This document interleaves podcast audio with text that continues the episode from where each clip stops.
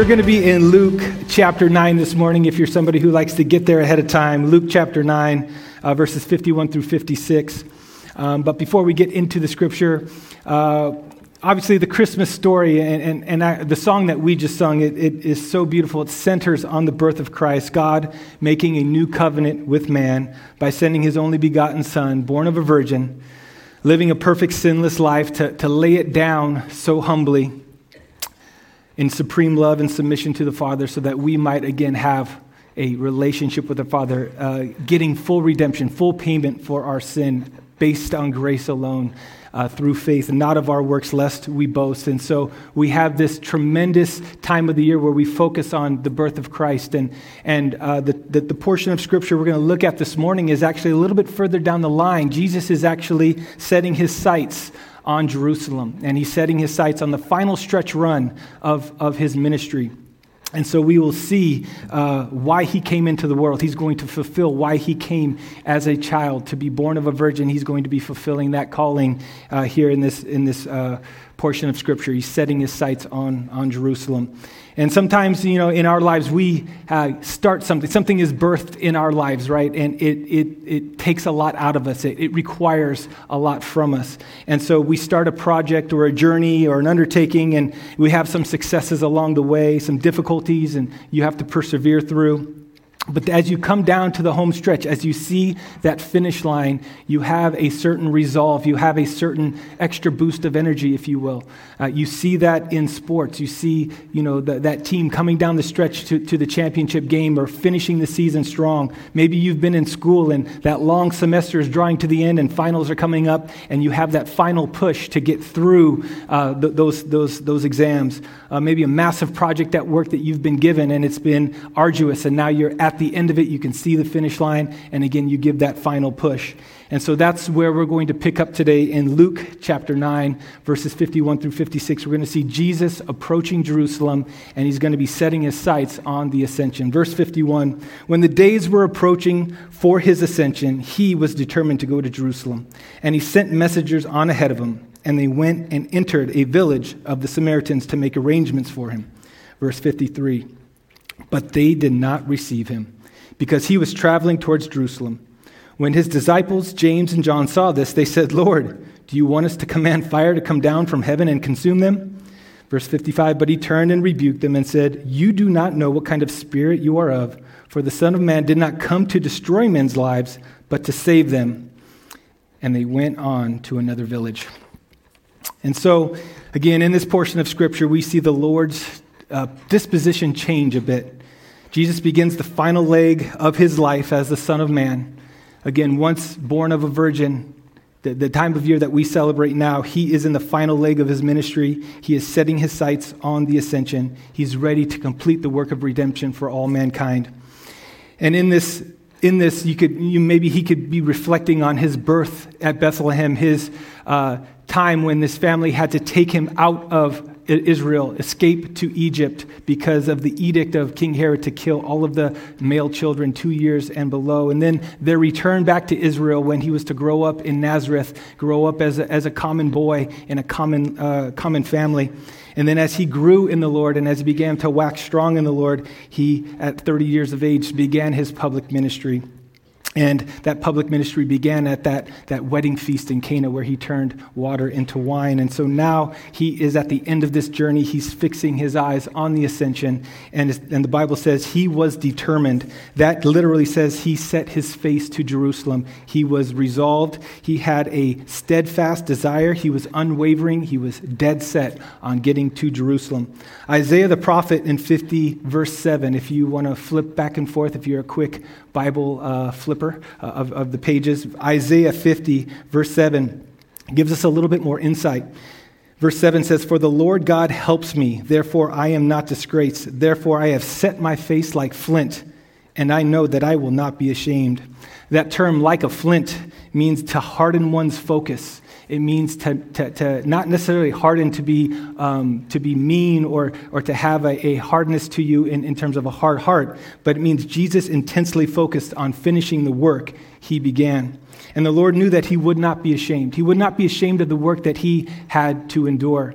Therefore, we should not be ashamed of our Lord when we uh, proclaim our, our, our, faith and trust in Him, our pro- proclaim to others in society.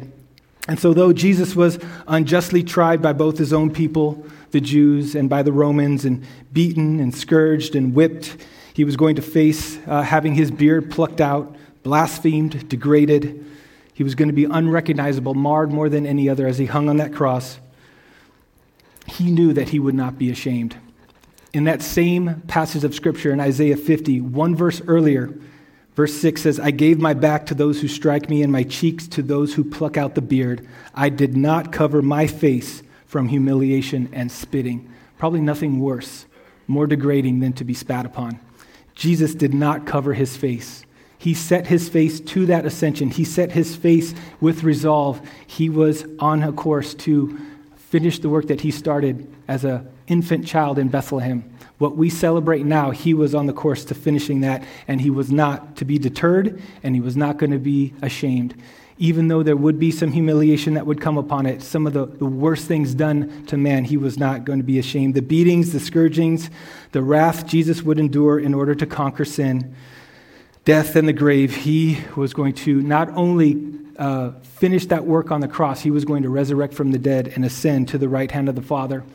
And so this verse also, or, uh, or this concept also can be backed up in Hebrews chapter 12, verse 2. The writer of Hebrews says, For the joy set before him endured the cross, despising the shame, and has sat down at the right hand of the throne of God despising the shame man he felt he, he thought very little of it. He didn't consider it weighty. He thought very little of this shame that he was going to have to endure because he looked beyond what he was going to have to endure to be at the right hand of the throne of, of the father.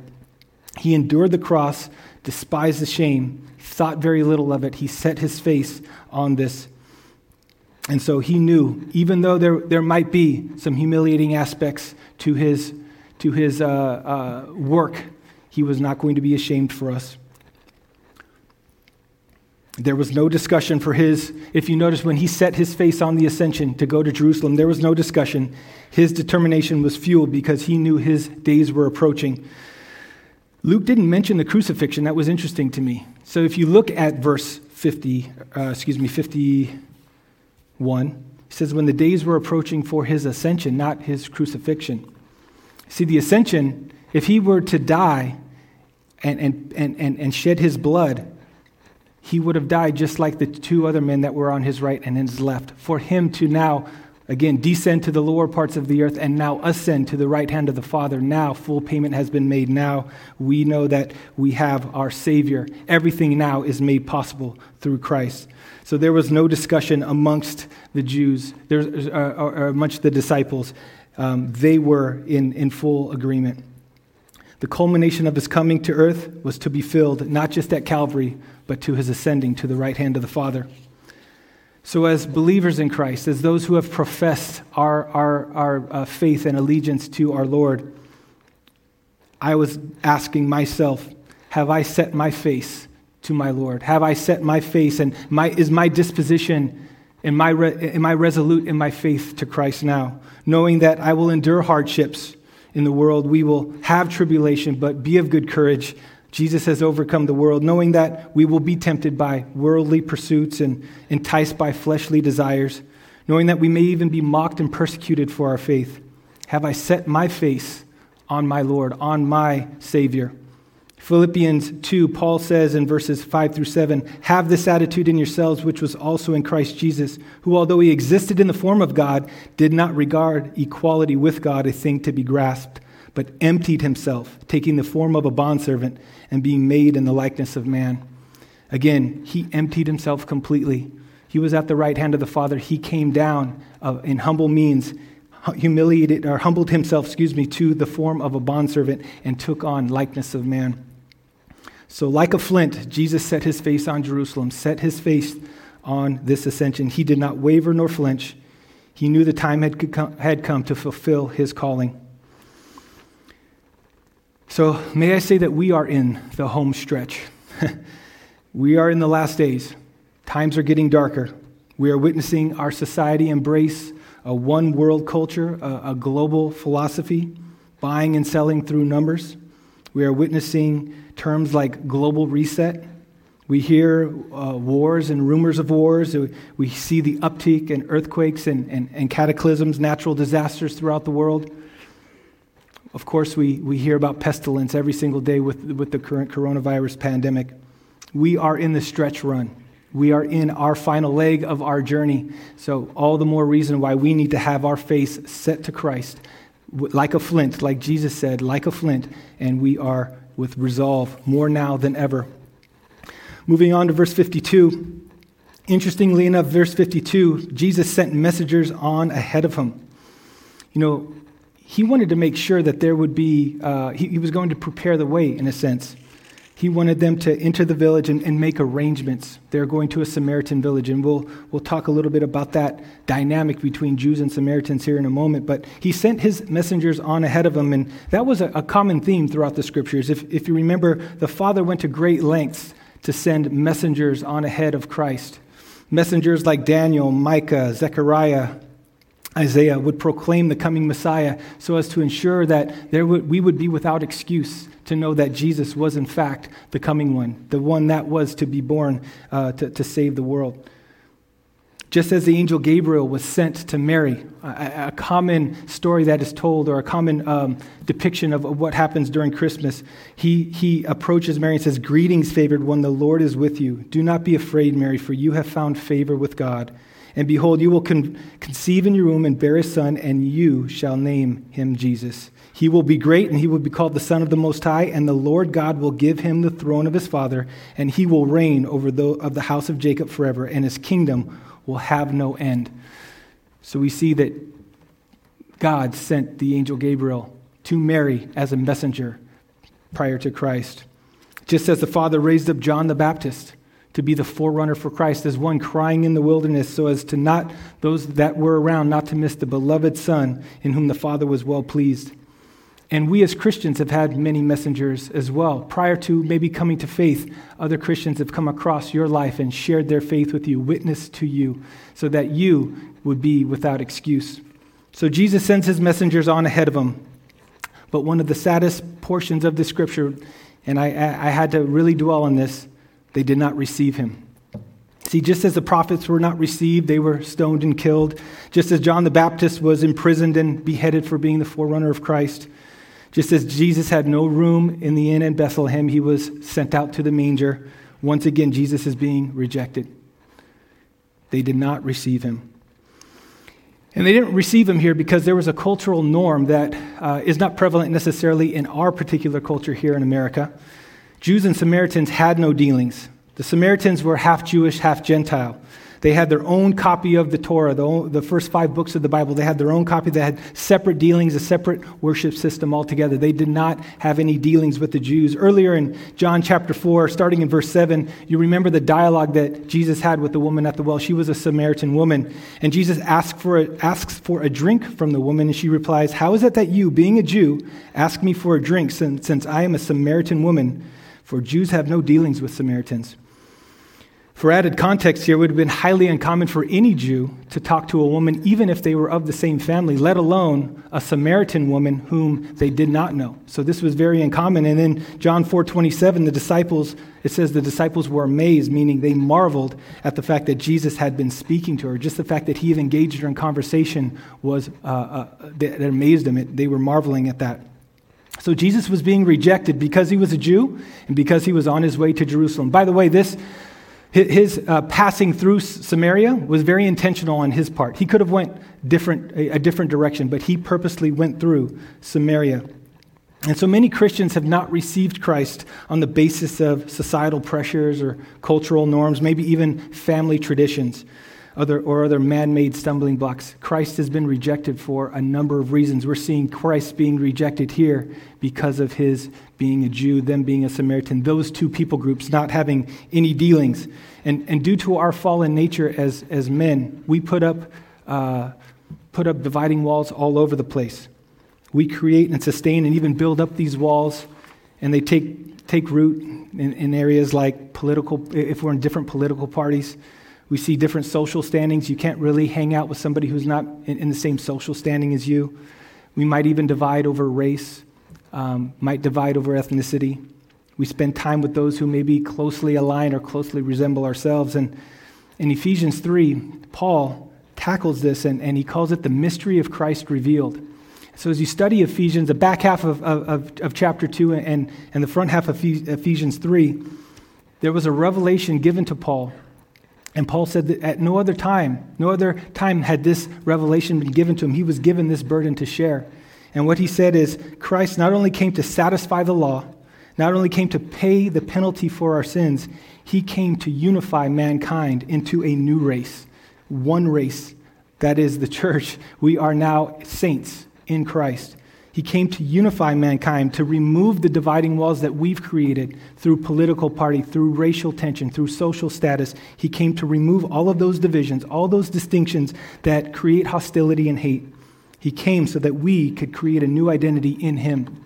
Ephesians 3 6, is, 3 6 says, To be specific, that the Gentiles are fellow heirs and fellow members of the body and fellow partakers of the promise in Christ Jesus through the gospel. You see, the Jews thought because God had chosen them as the chosen race to reveal himself, his promises, and his word, and the coming Messiah, they thought they were the supreme race. They thought they were good with God just on that basis alone. But God just chose them as the race by which he was going to reveal himself. It didn't absolve them of the sin that they had committed. They too needed a Savior, they too needed Jesus. And so Jesus is saying the Gentiles are fellow heirs, they are co heirs, they are uh, going to inherit the same amount as the Jew. That was a radical statement. That's what Paul is saying there. They're fellow members of the body. We're on equal footing, there is no distinction. And they're fellow partakers of the promise before they were afar off, Paul says. They, they, they didn't have any of the promises given to them in prior to Christ. But now they have this promise of Christ Jesus through the gospel, through the good news. And in Galatians, he continues in Galatians 3.28 says, there is, there is neither Jew nor Greek. So notice there is no racial distinctions. There's neither slave nor free. There's no social distinctions. There's neither male nor female. There's no gender distinctions. And for you are all one in Christ Jesus. Christ died for all so that we could become one. And so this, this rejection of Jesus here, because he's a Jew, because he's on his way to Jerusalem, the very fact that he's being rejected for, for this reason is the very reason he came. That must have grieved his heart. I came in the form of, of, of, a baby in Bethlehem so that you and I could be, uh, you could be um, reconciled to the Father and you could be one with whoever it is, Samaritan Jew or whoever. Social standing aside, racial standing aside, all of these things that divide us are now erased in Christ. And so his disciples, James and John, they, uh, they have an, an interesting reaction to this, right? In verses 54 and 55, Jesus, again, absolutely resolved and determined to get to Jerusalem, getting to the ascension. He's faced with this immature response from James and John and an even more reckless question. And they don't quite know what they're asking. James and John were, were brothers. If you remember, they were given the, the uh, title or the nickname of Sons of Thunder, and they were taking this title literally. Though they were demonstrating great faith and thought they were showing great allegiance to Jesus, showing great you know, uh, support to him because of this rejection, it was gravely immature, and it showed just how much they misunderstood why Jesus came.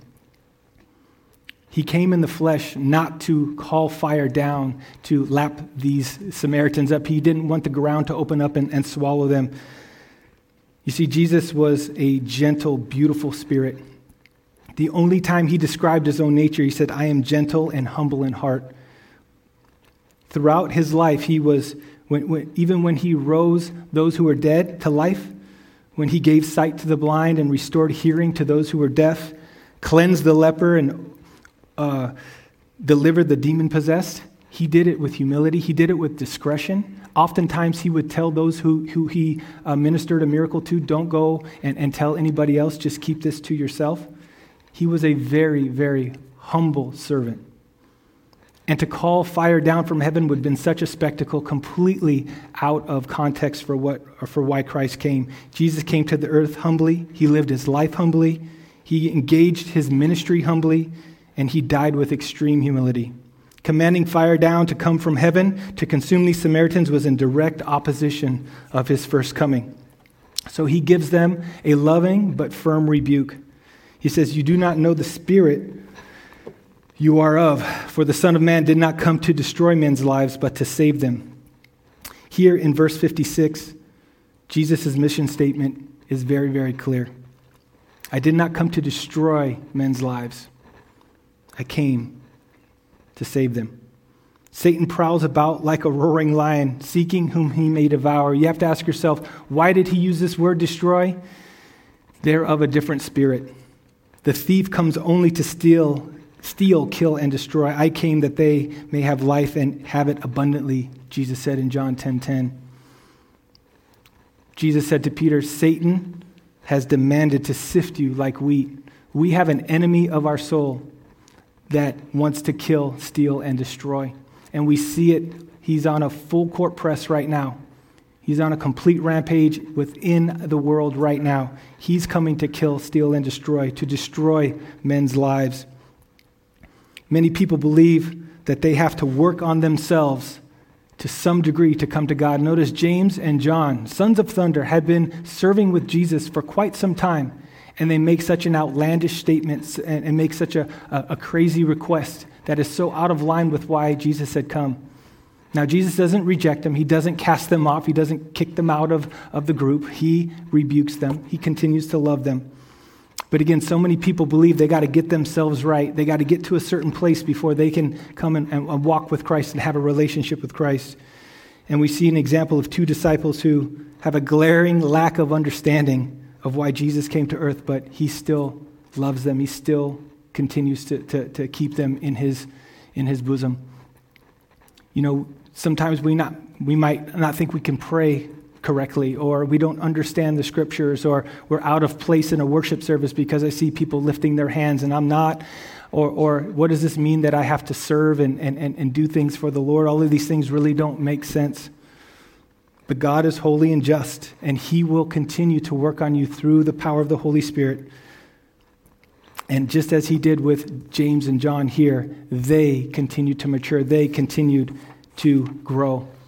James and John, interestingly enough, are, uh, or excuse me, John is uh, throughout uh, his maturation process, he's known as the apostle of love. Once a son of thunder, he's now termed an apostle of love. If you read 1 John 40 different times, he either uses the word love or a derivative of the word love. And so he drastically, drastically matures throughout his time. It, he didn't start he didn't start there, but that's where he got to as he continued to spend time with the Lord.